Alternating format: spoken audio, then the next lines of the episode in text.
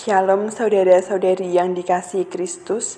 Sebelum kita memulai renungan hari ini, mari kita berdoa. Terima kasih Tuhan Yesus untuk kasih setiamu, untuk berkat dan juga penyertaanmu. Kami boleh bangun dari tidur kami dan pada pagi hari ini Tuhan, kami bersyukur karena kami boleh mendapatkan hari yang baru, kekuatan baru yang dari Tuhan. Jikalau saat ini kami akan mendengarkan firman-Mu, biarlah kami boleh menyiapkan hati dan pikiran kami sehingga kami boleh memahami firman-Mu dan dapat melakukannya di dalam kehidupan kami. Terima kasih Tuhan Yesus. Amin. Nats renungan kita hari ini terambil dari satu Korintus dua belas ayat dua belas sampai tiga puluh satu. Di bawah judul Semua Penting. Jadi mata tidak dapat berkata kepada tangan, aku tidak membutuhkan engkau. Dan kepala tidak dapat berkata kepada kaki, aku tidak membutuhkan engkau. satu Korintus dua belas ayat dua puluh satu. Tubuh manusia terdiri dari banyak bagian, antara lain bagian besar meliputi kepala, badan, tangan, dan kaki.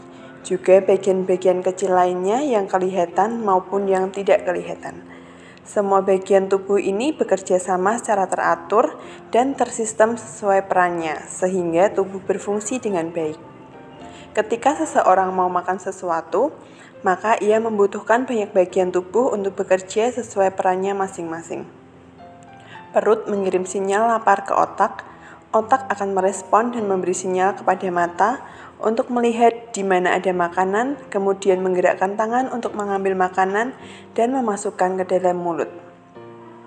Dari mulut, makanan masuk sistem pencernaan yang bekerja mengolah makanan sehingga perut terasa kenyang. Sama seperti tubuh manusia.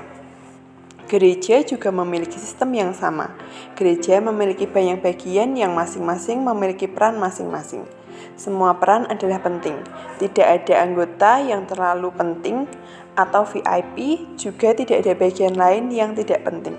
Semua harus bekerja sama sesuai fungsi dan peran masing-masing untuk mencapai tujuan gereja yang sudah ditetapkan.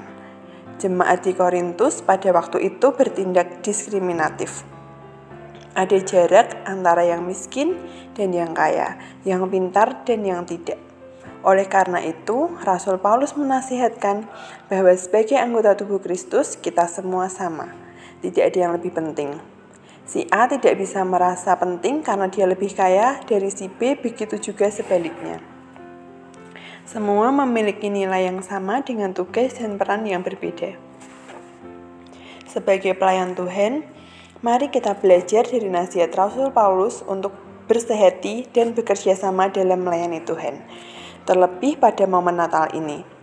Mari kita bersama-sama mempersiapkan kedatangan Tuhan kita dengan menjadi anggota tubuh Kristus yang kompak, sehati sepikir, dan melakukan pekerjaan Tuhan sesuai dengan peran dan porsi kita masing-masing. Kesampingkan ego, kesombongan diri sendiri, menyepelekan yang lain, semua penting dan tidak ada yang lebih penting atau paling penting. Mari fokuskan pelayanan dan ibadah kita hanya untuk menyenangkan hati Tuhan dan memuliakan nama-Nya. Semua penting, semua bisa menjadi berguna di dalam tubuh gerejanya ketika mau menyediakan diri dan memberi diri baginya. Sekian renungan hari ini, Tuhan Yesus memberkati.